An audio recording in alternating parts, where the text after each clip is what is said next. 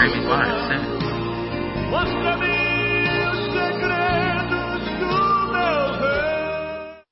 Good morning, everybody. Welcome today to Bible study here again. It's a great thing to be able to settle ourselves down as we begin our, our day and talk together a little bit about the Bible. Very restful, very significant thing to do. And so I invite you today to join me in this time together. Just relax and know that the Lord is going to teach us something new, teach us a new perspective on some things here. I want to start us out, if I can, by offering a prayer, and uh, I invite you to pray with me. Let us pray. Now, Almighty God, you've given us this good land for our heritage. We love America. We humbly beseech thee that we may always prove ourselves a people mindful of your favor and happy to do your will. Help us to be of sound learning and good manners. Give us no violence, no discord, no confusion. Take away all our pride and all our arrogancy from every evil way that we may go. Defend our liberties. Take care of the people that are brought here from many different lands and many different tongues. Make us obedient to your law. And to the praise of the nations, may we have our times of prosperity. Fill our hearts with thankfulness in days of trouble. Help us to always trust in you, Jesus, our Savior and Lord. Amen. Well, it's Philippians again. Wow, we're just enjoying our time with this wonderful letter of St. Paul to the church at Philippi. We've done a lot of background thinking about Philippi, but one of the things, obvious things about it that I've neglected is that Philippi was the first church in Europe. Uh, Philippi actually is considered to be in Europe rather than the Middle East. It's uh, in a nation called uh, Macedonia now, but it had been a part of Yugoslavia, or of Bulgaria. It's that underside of Europe right there, just above Greece and Turkey. Interesting place. Paul goes there and does a ministry there, guided by the Holy Spirit. And this is the first church in Europe. Having said that, today with God's help, we're going to look at his second of four chapters. The second of four chapters. I'm going to go from verse 1 on through verse 18. And we'll, we'll discuss that a little bit, some of the things in there. But I want to read that to you, and I'm going to use a version which is easy to understand because I think that's St. Paul's intention is to be understood and understood simply. So it's it's it's a living living Bible. It's a very uh, easy to understand version of the Word of God. And if you ever get one, you you'll love it and you you'll like looking at it. But it's not the most scholarly thing you can do because because it's not an actual version of the Bible. It's a, a paraphrase. The, the gentleman that did this paraphrased the Bible, so there may be some things in it that you won't you won't agree with, and rightly so. but I have chosen to begin, and here it is in the second chapter, verse one. Is there any such thing as Christians cheering each other up? Do you love me enough to want to help me? Does it mean anything to you that we are brothers in the Lord? sharing the same spirit? Are your hearts tender and, and sympathetic at all? Then make me truly happy by loving each other and agreeing wholeheartedly with each other, working together with one heart, mind, and purpose. Don't be selfish. Don't live to make a good impression on others. Be humble, thinking of others as better than yourself. Don't just think about your own affairs, but be interested in others too and in what they're doing. Your attitude should be the kind that was shown us by Jesus Christ, who, though he was God, did not demand and cling to his rights as God, but he laid aside his mighty power and in glory, taking the disguise of a slave and becoming like men. He humbled himself even further, going so far as actually to die a criminal's death on a cross. Yet it was because of this that God raised him up to the heights of heaven and gave him a name which is above every other name, that at the name of Jesus every knee shall bow in heaven and on earth and under the earth. And every tongue shall confess that Jesus Christ is Lord to the glory of God the Father. Dearest friends, when I was there with you, you were always so careful to follow my instructions. And now that I'm away, you must be even more careful to do the good things that result from being saved. Obeying God with deep reverence,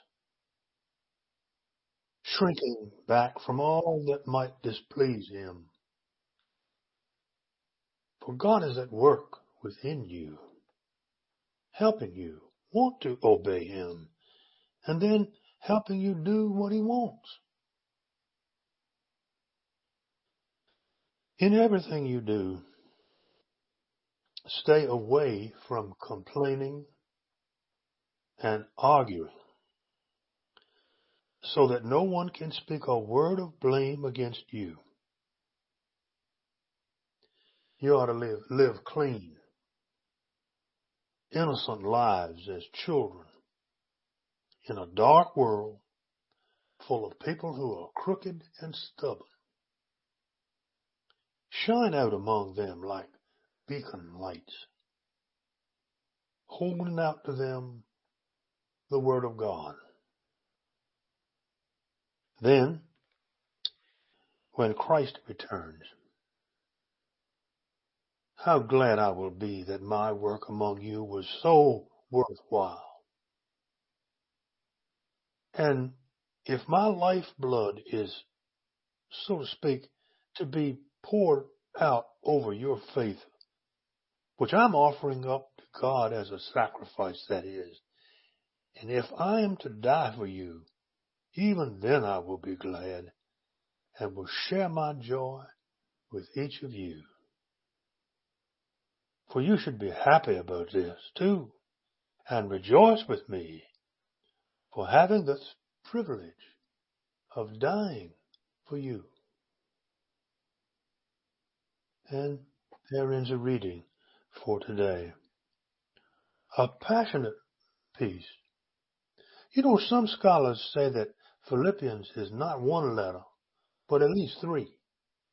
It's hard to see it if you're looking down on it, but if you look at chapter 2 verse 13, it seems to bring the M into that long little, that little Christian hymn there. They say that's a, a hymn inserted into there. We're talking about Jesus humble himself even further at verse uh, 8, going so far as to die a criminal's death. But look at verse 12. It seems when it ends at verse 9, it seems to start up again at verse 12. Dearest friends, when I was there, see, as it seems like another letter's in there.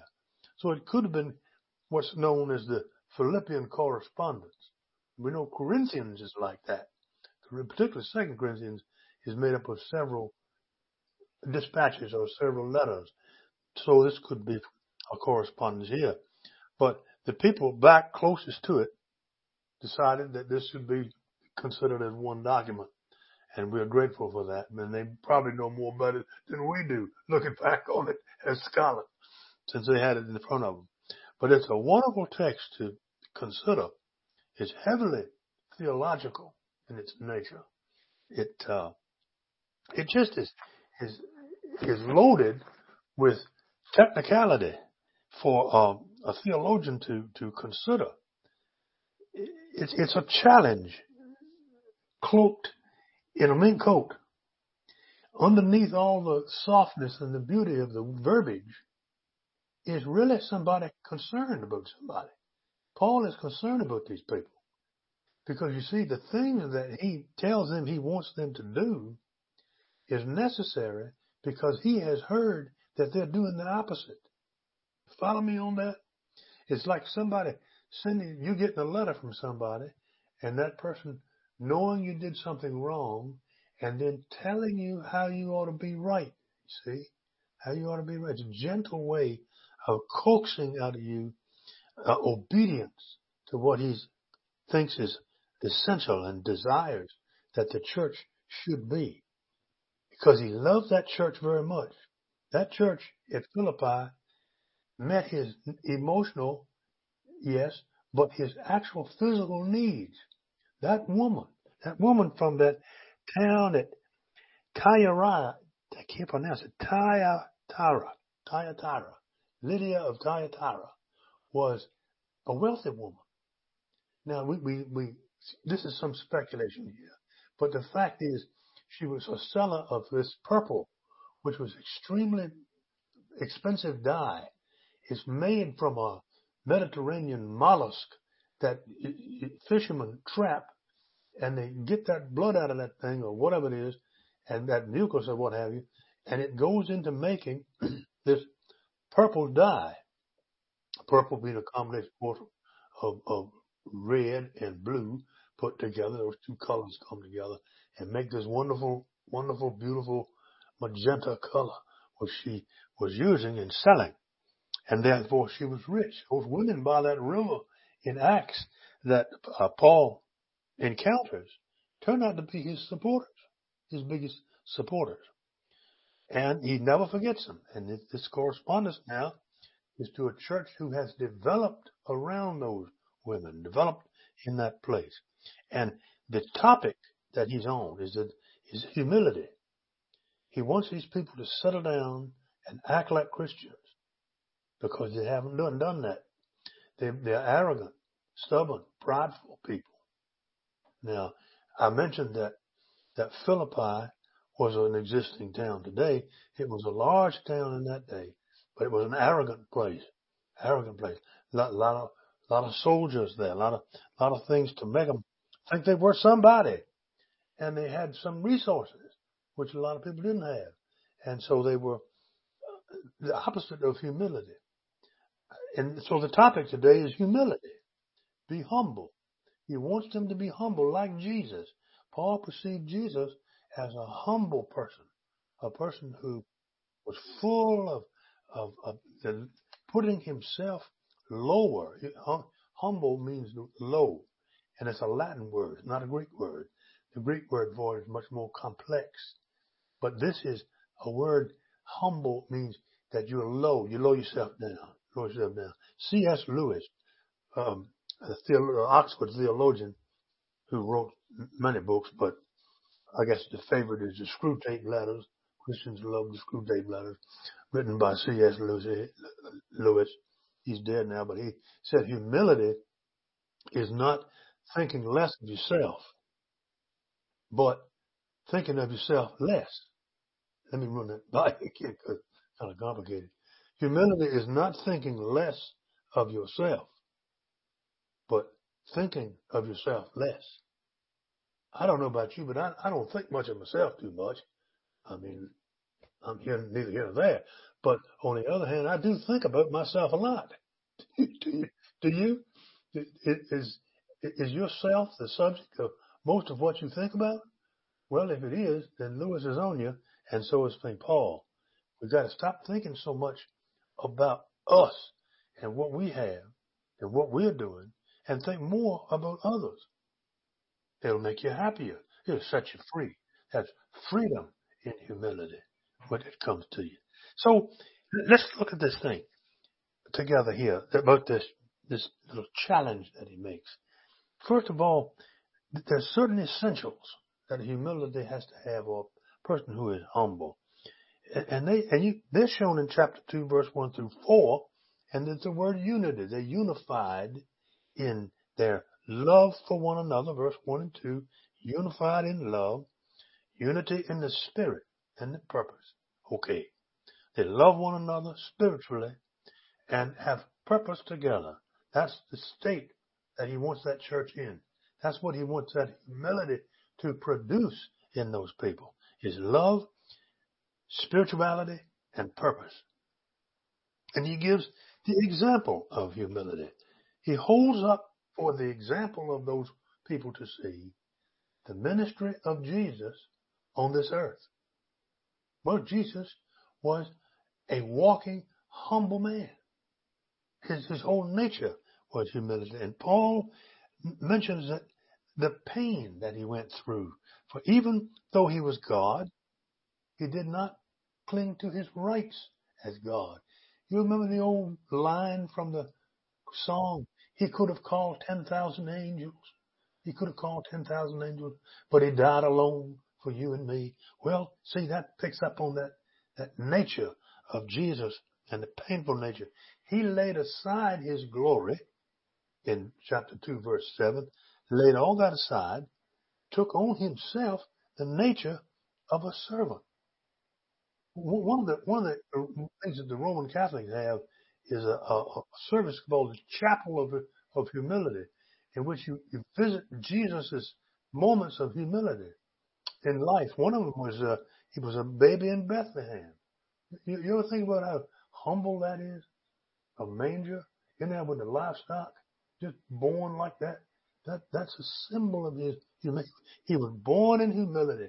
He was humble with his parents all through there when they recover him lost in Jerusalem. I must be about my father's business. Humble, humble. Washing his disciples' feet. What an act of humility that was. To get down on his hands and knees and take those feet and wash them and, and, and, and, and sense upon the healing that comes from that. He looked upon himself as he laid aside his glory and humbled himself. And then finally, of course, he becomes obedient and dies on the cross, Paul says.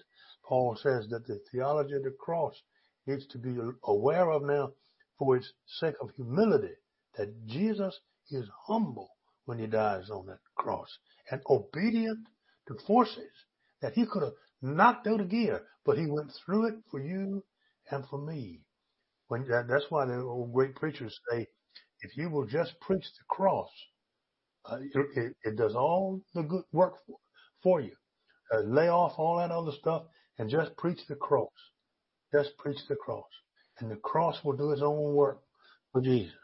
Well, if you think about that, dying on the cross, you think of the, the, the gain that came by. What, what good did Christ get from that? Well, God exalted him to the highest place in heaven in verse 9.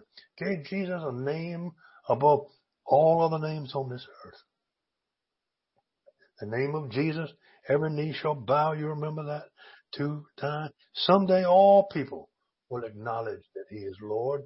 This Bible says we will kneel and kneel to him and acknowledge that he is Lord. The devil will do it now. If you put pressure on the devil, the devil will kneel to it and, and acclaim him the Lord. Well, that's that's the example, see? If I'm going to ask you to do something, I ask, I show you, point you to an example, see? Example of humility is Jesus. That's what Paul talks about. And then he, he, he does a thing called, he, he, uh, he sort of rouses them up. He, he exhorts them. He, he gets on them to, to, to, let God be perfect in you and in his salvation. Don't complain about nothing, he says. Hey, work on yourself about that. Just make up your mind that for the rest of the day you're not going to complain about a single thing. And I guarantee you you'll feel better because all the pressure that you put on yourself will be gone. Just don't complain about nothing. And shine like a beacon in the dark world. It says there in verse 215. I mean, chapter 2, verse 15. Shine like a beacon, like a beacon. A lighthouse sits on the shore to tell you to stay off the shore. It's a warning, a warning. One of the brightest lights in the Christian condition warns, warns you away from it, warns you away. Uh, great old preachers used to, used to be nothing get up on Sunday morning, do nothing but give out a warning, you know, and if people believed it and they would be better people in this dark world. Hold on to the word of life. Rejoice with Paul in his sacrifice, he says. Remember me, he keeps, he said, as he says in 2:17 and 18, rejoice with Paul, rejoice with me, even though I die, I'm going to die for you, even though I'm going to stay in this jail until I rot, I'm going to love you to the end of time. And that's, that's how those verses play themselves out. Well, let me mention a couple of things that come out, come tumbling out of this of a theological nature for you to consider. You go to church on Sunday morning, you notice on an altar table uh, are usually two candles up there burning. Maybe a bunch of flowers and other stuff, but there's going to be two candles on that day. And the reason for this, the church expresses the nature of Christ in those two candles. One, he's divine. Two, he's human. This text tells us that. It connects us electrically to the Word of God that Jesus is both human and divine at the same time. As a hypostatic union that exists between, between those two things that come to make the only man that was ever born like that. That, that union of the human and the divine all at the same time. Now, another thing I want to put you aware of is that this notion of humility who's going to be the humble, sometimes can become a uh, competition in church people, and they'll get get to thinking that I'm more humble than you are. No, you, I'm more humble than you are. I drive an old broken down car. Well, I drive a. I, I had to get here by walking this morning. There's a time when that gets. Sometimes that happens, and I know you just don't want that to happen, but it can happen. Uh, competition over humility. And sometimes it has happened in the history of the church. People, people will begin to flagellate themselves, beat themselves with things in, in order to get pain and, and, and go down that street of being, I'm more humble than you are. Don't, don't, don't do that that's not the intention of this text.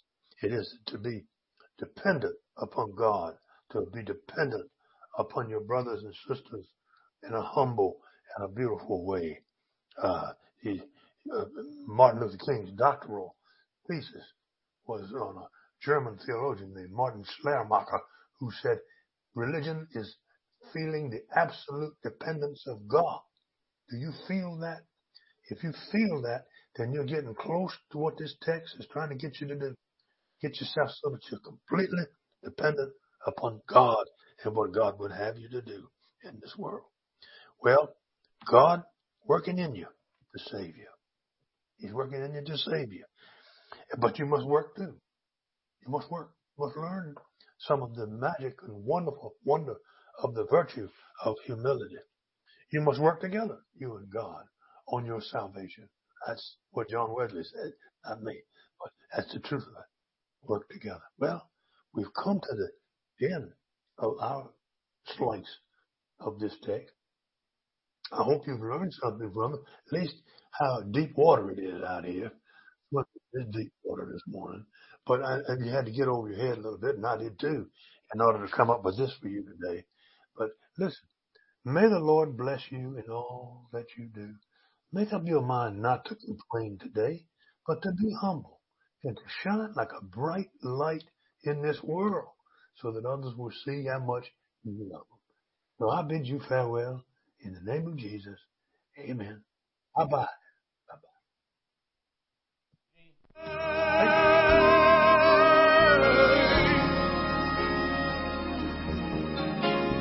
Eu quero ser um testemunho. devolve o erro e cria o bem em mim.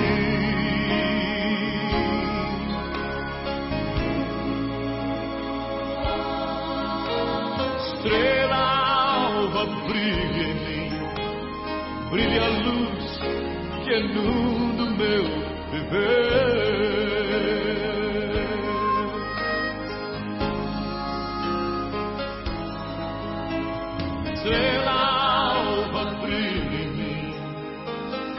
A luz que inunda o meu viver.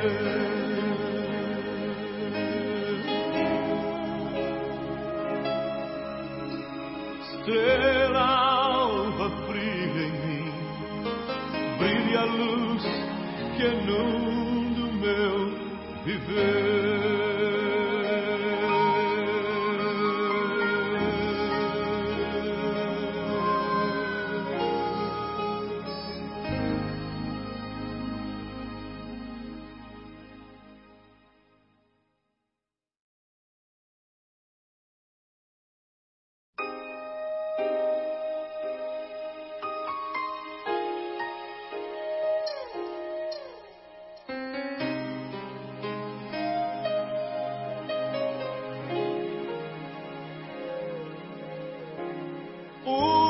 Unge